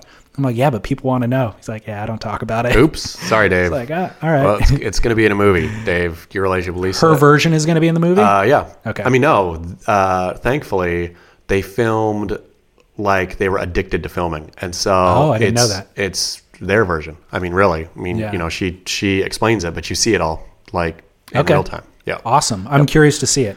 And like Dave um, has enough respect for like me, what I'm doing as the interviewer to where like he's cool with it. He doesn't mind that I asked him. Sure. But um, and also honestly, his deflection was a great response. Yeah. It was like, cool, dude, don't answer. Yeah. Don't. Well, you're going to see. Everybody's Yeah. going to get to see Yeah. Dave and Lisa's relationship. Awesome. It was, it was super cute. Do we have um, any timeline on when that will be released? Soon, it, uh, we're rounding the bend, kind of on finishing it up right now. So it's. It's still in post production though. Oh yeah, it's still in in production. Got it. Yeah, it's not even in post yet. So timeline on release date. Uh, I don't know because it depends on if we're going to do the festival circuit or yeah, I gotta I gotta figure that out. Will it be 2018? Oh, definitely 2000. It'll be early 2018. Oh, at some okay. point. I mean, there'll there'll be a screener for like an industry screener thing at some point. Okay. Like in January or February. Awesome. Yeah. Okay, cool. Um, speaking of 2018, let's do a moment of reflection. Let's do it. Reflect on 2017, look into 2018, how we can improve the podcast, how we can improve Beach Grit, all that sort of stuff. What I would like to see from Beach Grit, Yeah. this will give you a list of articles to do throughout the end of the year. Give me the top five articles of 2017 in terms of like the most views. Okay. I would love to see the most upvoted comments of the year. That's a good one. I would love to see the most searched terms of the year. Okay. Remember one year? I don't know. I don't think you did it at the end of the year, but it was just like mid year. And the most searched thing was like John John being gay Yeah, or something. yeah. Like the most Google searched thing that landed That- on your website. Yep, I that think gets it you was. to beach. There's I just had one yesterday that was Rasta sex. R A S T A sex. Sex. Rasta What does that sex. even mean? I don't know if it was like Rastovich or Rastafarian. Yeah. So I don't know. I couldn't ask the person because it's just somebody landed there googling Amazing. Rasta sex. Yeah. Amazing. So let's get that. Let's get the most clicked banner out of the year, maybe. Um, will you have video in 2018? We should. I think you should. You know what's happening in 2018? This is an exciting development. I don't know. It, it kind of was released yesterday, uh, the information, but kind of buried, which uh, 2018 is going to be see Beach Grit as the home, your home for surf betting. We partnered with Palmer Bets in Australia. So, yeah, there's going to be a whole uh, betting side to Beach Grit now. Betting on strictly competitive surfing Competitive or surfing. death pool, when people will break up. I wi- we should add that kind of stuff. We should add That would be we'll- more beach grit. We'll talk to Palmer, Palmer Betting about about adding that kind of stuff in there. I would love that sort of stuff. definitely, we'll do that too. But yeah, at least on the launch, like the you'll be able to go to Beach Grit, and I think if you're in the United States, you're gonna have to throw your whatever it is your IP. IP somewhere else Yeah. or to Australia or whatever. But um, yeah, betting on surfing, real betting, I'm excited about that. That is awesome. it's good. I I think there's I feel like there's times where I want have wanted Beach Grit to be more like TMZ. Yep. Like and there's times where you have been and then maybe you veered away from it intentionally or unintentionally, I don't know. But in terms of doing like death pool betting and stuff like that, um I want you guys to report on who's banging who and like who's what you know whatever who's broken up like all that sponsor gossip things like that i would love okay, for you guys to be my go-to source for that sort we'll of thing. we'll do a better job. Is there a reason why you don't, or have you veered away from it intentionally? Um, in, it's funny. It's it doesn't get a lot of views that kind of stuff. Like the, Oh, okay. the real insidey uh, surf industry banter stuff is yeah. I think people are generally. I mean, you know, maybe we'll try it again. But in the past, it's it's been our you know not well read stuff. Okay, Yeah. that that's good to know. Then maybe Yeah. my desire for it is unwarranted. I think it's I think it's just really a, a small circle know all the pieces. You know, to to have stuff like that be interesting. yeah, Whereas I think most people, you know, you have to really be kind of a surf industry nerd to. I don't know. So the reason I bring it up is actually that exact thing. Is I've gotten literally four direct messages in the last month or two with people asking what's up with Kalani Miller and Kelly Slater, hmm. and I'm like, what are you talking about? Yeah, what's up? they go, "Oh, well, Kalani hasn't posted anything on Instagram since October 13th." I'm like, first of all, how do you know that information? like you just realized that you hadn't seen a bikini shot of Kalani Miller, so you went and like creeped her Instagram account. Yeah. And then like, oh no, but also Kelly Slater hasn't posted anything with Kalani in that amount of time, and he's been to Florida and he's been to California. Now he's in Hawaii, and I haven't seen Kalani in Hawaii. And I'm just like, dude, first of all, you're way too into this conspiracy theory, and then secondly, I'm super intrigued. So tell me more. Yeah, yeah. You know what I mean? Yeah, yeah, yeah. So, and I have no idea. And I actually heard one of the WSL comment commenters say that like Kelly was in the yard with, or Kalani. Kalani was in the yard with Kelly at John John's house yesterday. So it could have deflated the entire conspiracy theory. But there was a part of me that was intrigued. More importantly, I was shocked that four people individually Hit you up on the Kalani Asked me for the Kelly insight. thing. Yeah, interesting. Interesting. Okay. Well, yeah. You know, I would love to have a if somebody wants out there wants to do that kind of stuff, There you go. give me a call because I would love to to have that on offer at Beach Grit. Um, yeah, maybe I'm just not the one to write it. Well, I mean, so that's the thing is there's too many different things to chase down and to Yeah. do for you and Derek to do it by yourselves. Um, so it's prioritizing which ones are the most important and then executing. So for in regard to the podcast, um, when you and I started doing this together, you weren't really listening to any podcasts, or you wasn't. said that you had listened to S Town, Yep, that was it. and you didn't really love it, or Yeah. the ending left you Yeah. wanting. Yeah. I had not listened, but I have since listened to S Town. Did you love it? I loved it. Dude. yeah, it's incredible. It's right? so It's fascinating. totally incredible. That guy, Yeah. I forget his name, John McLemore, I think, was such a fascinating figure, I mean, it's amazing, right? compelling figure. Yep. I, it seems like a once in a lifetime kind of find to find somebody like that who's so who's nobody knows. Obviously, he's a. I mean, he was just a normal civilian, um, but have him be that fascinating, and then So good. yeah, won't spoil it. Have you listened? Have you started listening to podcasts now that you are officially a podcaster? I haven't. I haven't. I listened to this one. Some you and the one we do. I, I had never listened to this one either up until probably a month ago. Oh, okay. Uh, and then I started listening to pieces to find find stuff to write on for Beach Grit, and I thought, oh, some of it's not too bad. Did you find it to be? Um, did it inform your experience as a podcaster moving forward? Kind of listening and reflecting, going, "Oh, I should be doing this or A that." little bit. I mean, I, I realize that, yeah, when I stumble over words or talk too long, things like that, that it gets annoying. So try to keep stuff shorter, even though I have not succeeded today. I've really gone on some, some long tangents. One podcast I want to recommend to you if you liked S Town, or just kind of something similar to that was it's called Dirty John. Okay. Oh my god, dude, this is it's so good. It's also a six part series. Okay. it was made by the L.A. Times. They wrote an article about a guy. Uh, it's a true story. The scum of the earth, Dirty John. Dirty John. Okay. Now, here's why the story is relevant to me. Um, spoiler alert, but he ends up getting killed. Okay. My girlfriend saw him get killed. Really? Yes. How's that? Her voice is the 911 call in the final episode of the Really? season. Did yes. you know? Yes. Because at some point she mentioned to me that she had witnessed this horrific scenario. Like a grisly murder. yeah, six months ago. And I was like, oh Like my was it God. was it a gun or a knife or It's a stabbing. Okay. He gets stabbed in the eye. Wow. He gets stabbed. Like this guy had it coming. Like in if you've ever thought a m- horrific murder like that was justifiable, this is the version of Wow. that. And even the sheriff, the Orange County sheriff, and people who um, had dealt with him say on the podcast, they're like, "This was the single scariest man I've ever met in my life." Oh, I'm excited This guy this is podcast now. pure evil.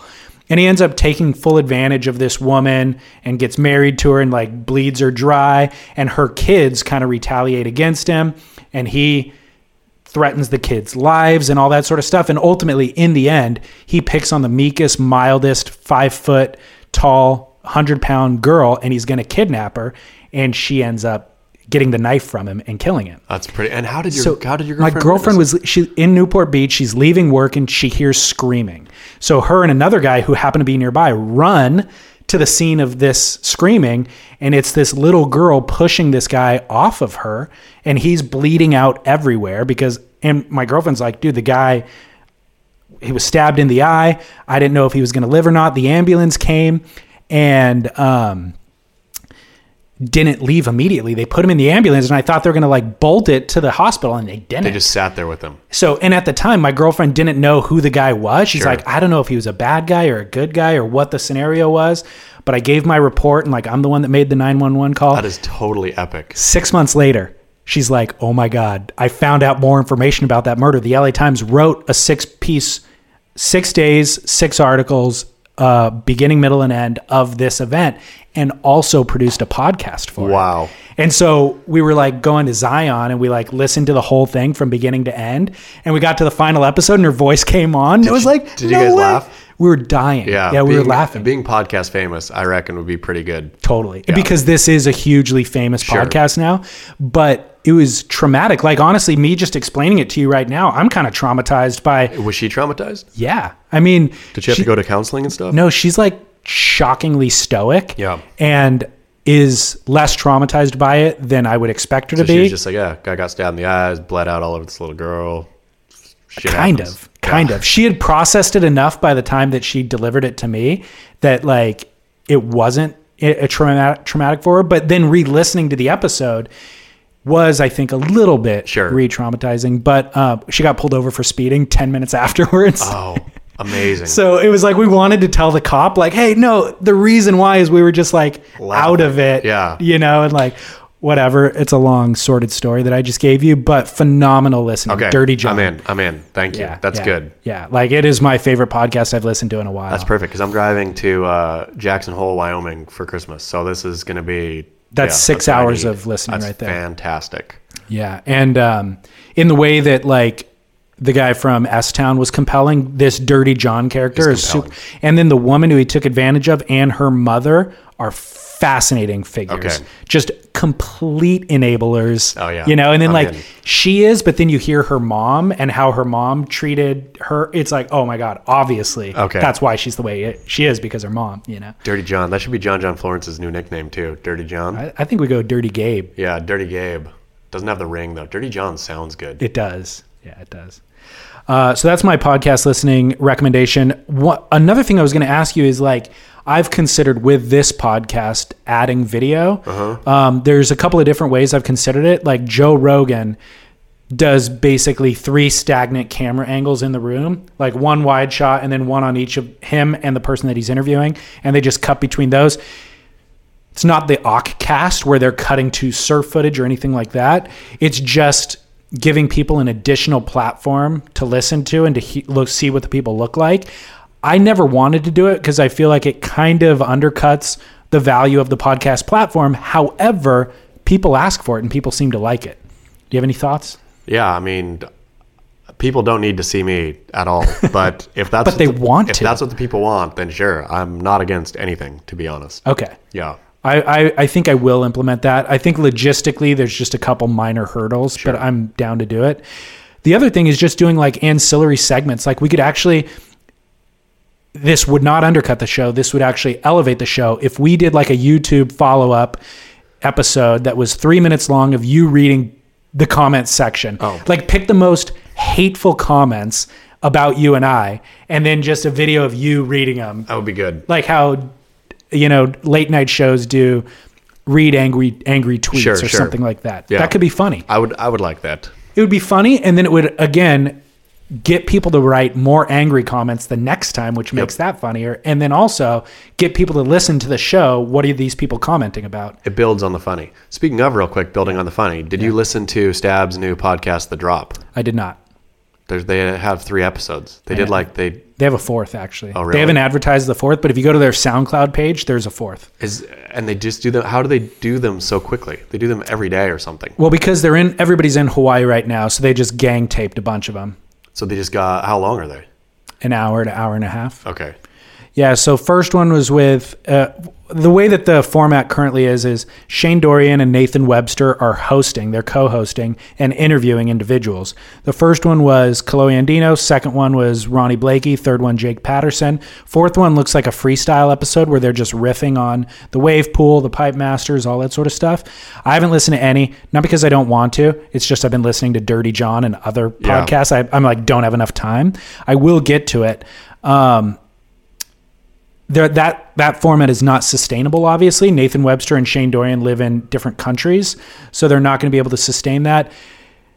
The skyping thing never really works so they shouldn't try to pursue that. I don't know if they have an alternative format that they're going to pursue moving forward that is sustainable. I mean, is this just season one? Like, are they going to do like season one of the drop is six episodes? yeah i don't know. I'll get to the bottom. I'm going to talk to ashton uh, coming up here soon and so I'll, I'll get to the bottom of it and figure it out I, what are your thoughts on it Oh, I don't know. It seemed. Uh, I listened to part of one. It seems fine enough. Yeah. Like you know, it's t- Shane and Noodles. I think are interesting characters, and I think that you know they have.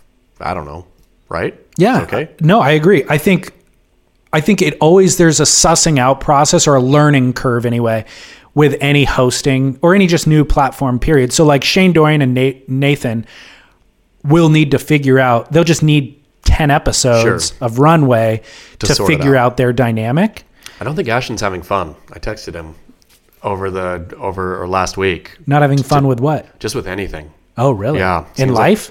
I don't know. I said like I'd dropped some other bomb on Stab and said, "Come on, take the bait" or something. Of like at some point here, just don't be such a fucking pussy. And he responded a couple days later, like, "I'm so busy to too busy to whatever." Like, and I was like, "It doesn't sound like you're having fun."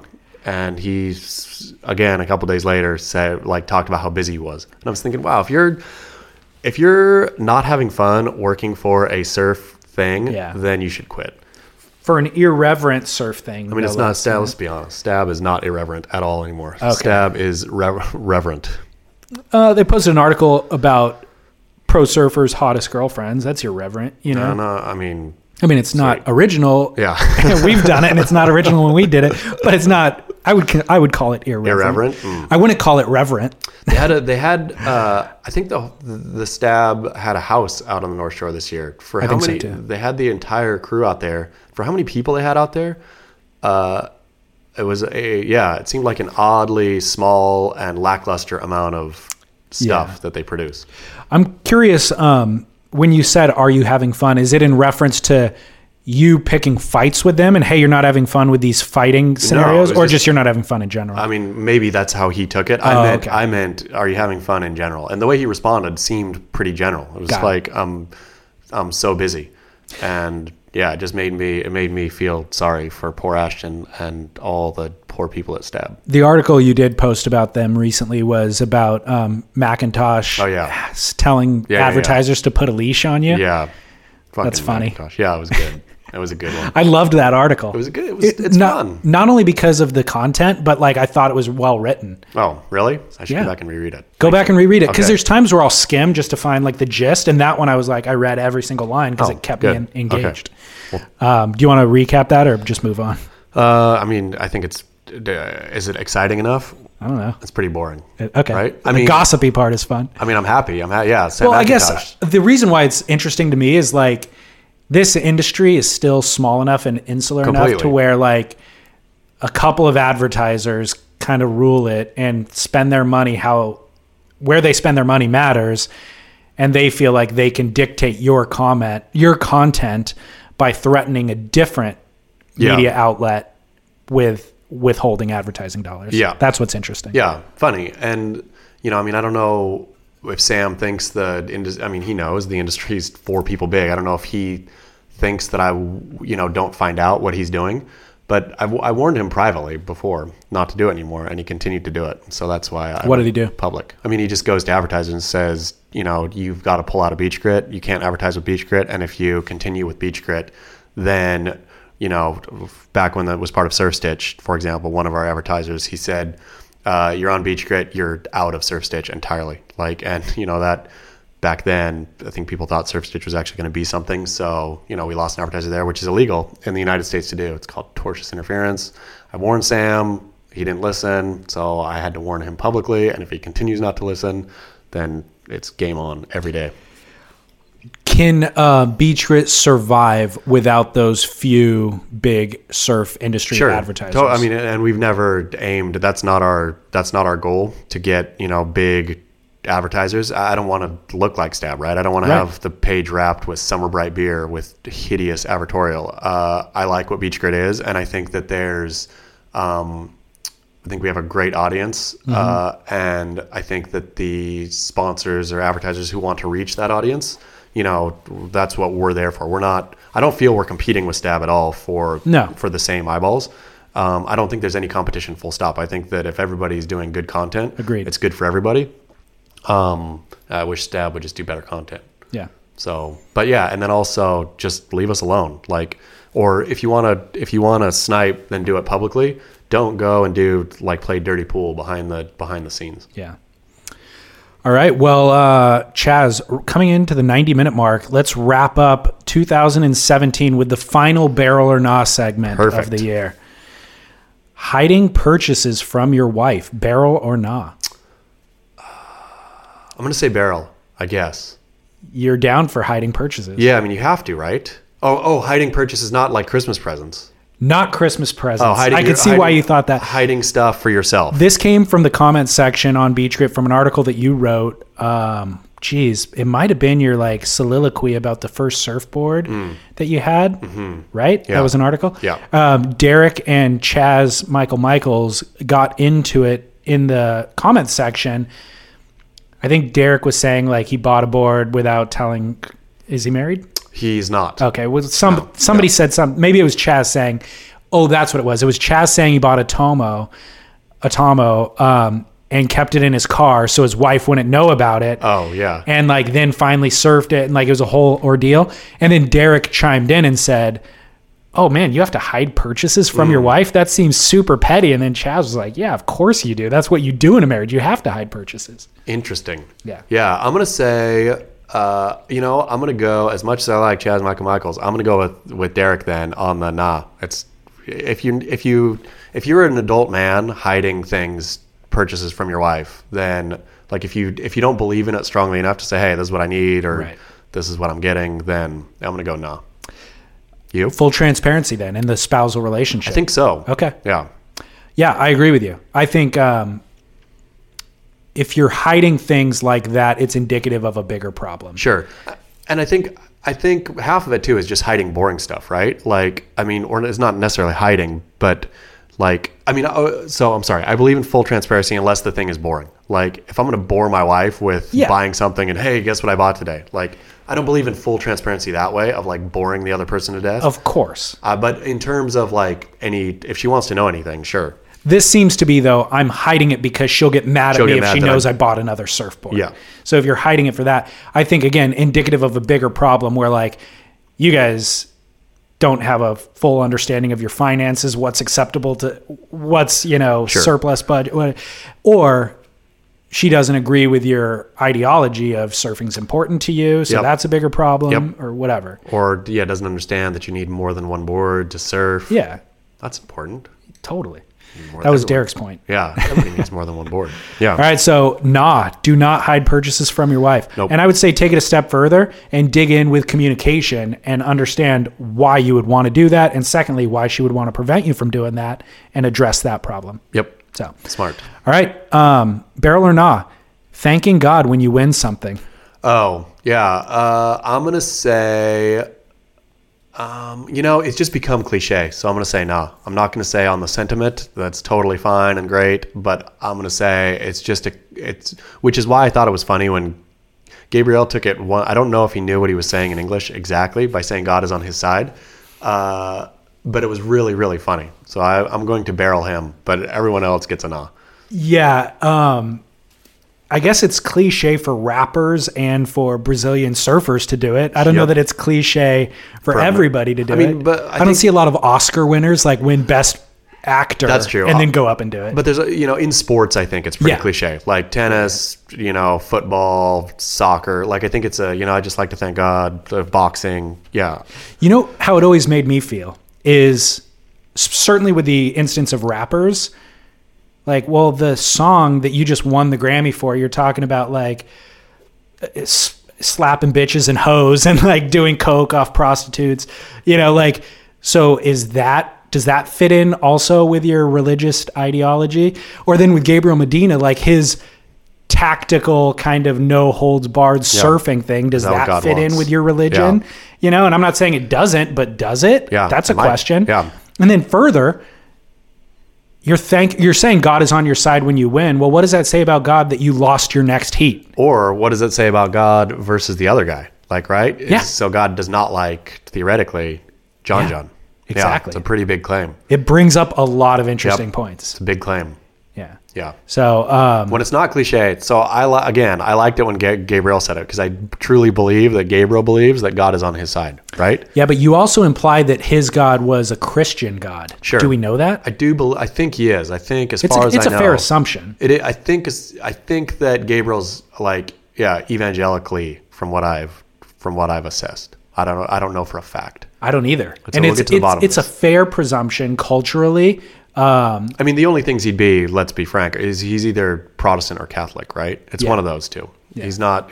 He ain't talking about Yahweh or or uh, Allah. there. No. But it's fun to think that he could be. I mean, maybe. Like he might have some in crazy religion that we haven't even conceived Okay, of. That I'll get to the bottom. I would like to get to the bottom of Gabriel Medina's religion. what if he believes a religion that justifies the tactical uh, maneuvers that he's putting on in the heat? So I'm saying, hey, this doesn't conform with Christianity, your your actions, but maybe it perfectly conforms with his religion, with the God that he is Yep. thanking, Could be. and it is on his side. Yep. All right. We'll get to the bottom of it. Yeah. Uh, next year, Yeah. 2018, we'll come back with that information. Um, this is rel a related topic barrel or nah? Bob Dylan.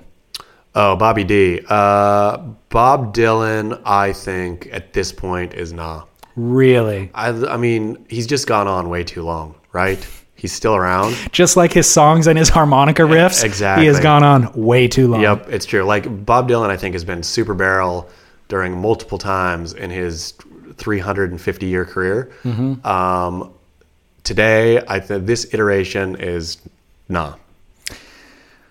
So the reason I brought it up was because you used it as a Yeah. reference point. You used it as an argument about the wave pool, wave was pool. it? You want to be on the right wrong- side. Yeah, I didn't want to be on the wrong side of history. I didn't want to be screaming at the electric electric guitar because we should all be folk. Right. Um, I think Bob Dylan is super barrel. Yeah, I mean he's obviously an icon. Way more barrel than Iggy Pop. Oh, those damn Iggy Pop commercials. They know there's going to be, uh, you know, how many spots over the course of an event. Yeah. like hundreds of you know advertisements airing, and all they can find time for is to make two Right.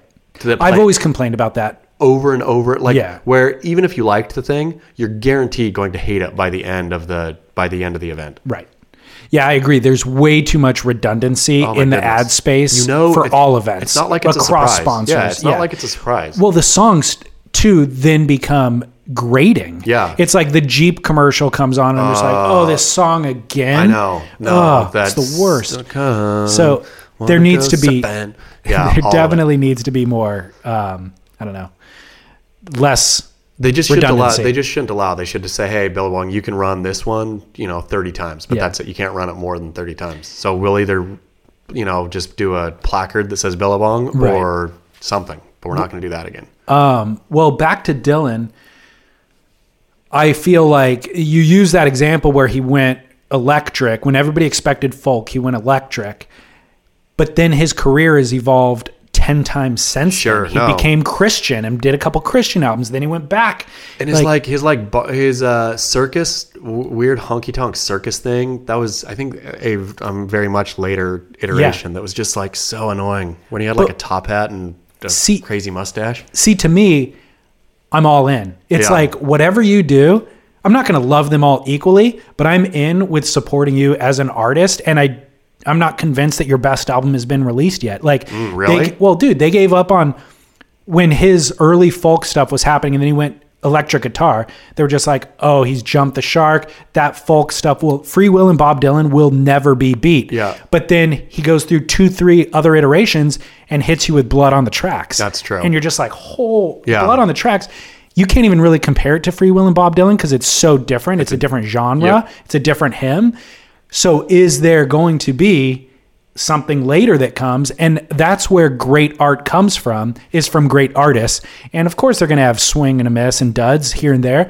but i'm banking on we know he's a great artist Sure. so i'm putting my money on just give me more of what you're doing I will match your money with the nothing else good is coming out of Bob Dylan. okay i saw him in concert a while back like a couple of years ago it was awful Yeah, he's a frail man. it was unintelligible Yeah. just completely but then I was still in i was Yeah. like because that's part of it Yeah. you know so um, i'm going full barrel for bob dylan Okay, all right final barrel and not for 2017 big one.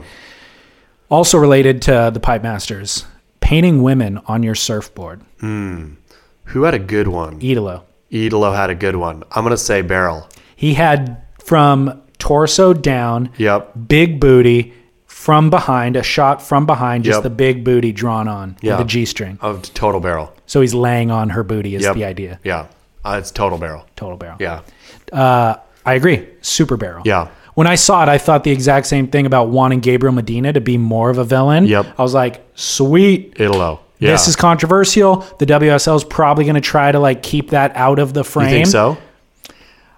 They ended up getting a shot of it when they like panned back away from the interview. But in theory, I think that there's somebody, a producer, who would ideally cut, not cut, want cut. it in the Oh, shot, man. which makes me want it more. Which is like, See, I could go on all day about that dang WSL and the and the boredom factory. and, and again, this is a presumption. I, Sure. I don't know that they tried to do that, but I was just like, sweet Italo. Yeah. of course this is hilarious and you want to lay on this and it's funny and like bring it to the pipe masters where everybody's going to see it and remember kelly doing that back in the 90s Yep. he had an entire quiver of different women Yeah. he had a blonde a brunette a redhead it was radical It's good. Bring it back. So, yeah, yeah. i'm all for it i would love to see the women's world tour embracing the same thing With just men. Just like a like a speedo wearing trunk of a man would be hunky so dude good. hunky dude Yeah. drawn on courtney Thunder. conlogue's board Thunder from down under would be So real good. good.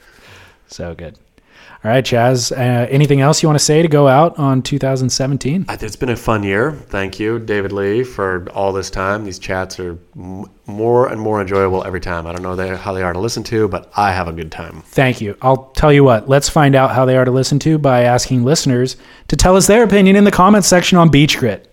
Perfect. That's what we love to read. Go in there with my hazmat suit and like look through it all. Yeah. And then uh, beachgrit.com, of course, is where you find everything that Chas and I were referencing in this episode. Surfsplendorpodcast.com. I'll post this uh, pod, this episode with all the video links, the imagery from Italo Ferreira's board. Do you want- Italo, I really like Italo. I do too. He's a good. He's fun. Phenomenal surfer Yeah. too. Um, do you want us? Do you want to post a Bob Dylan song on the website for them to listen to? Do you I have will. a favorite that you want to shout out, and I'll post? Um, I do like. Uh, what was um.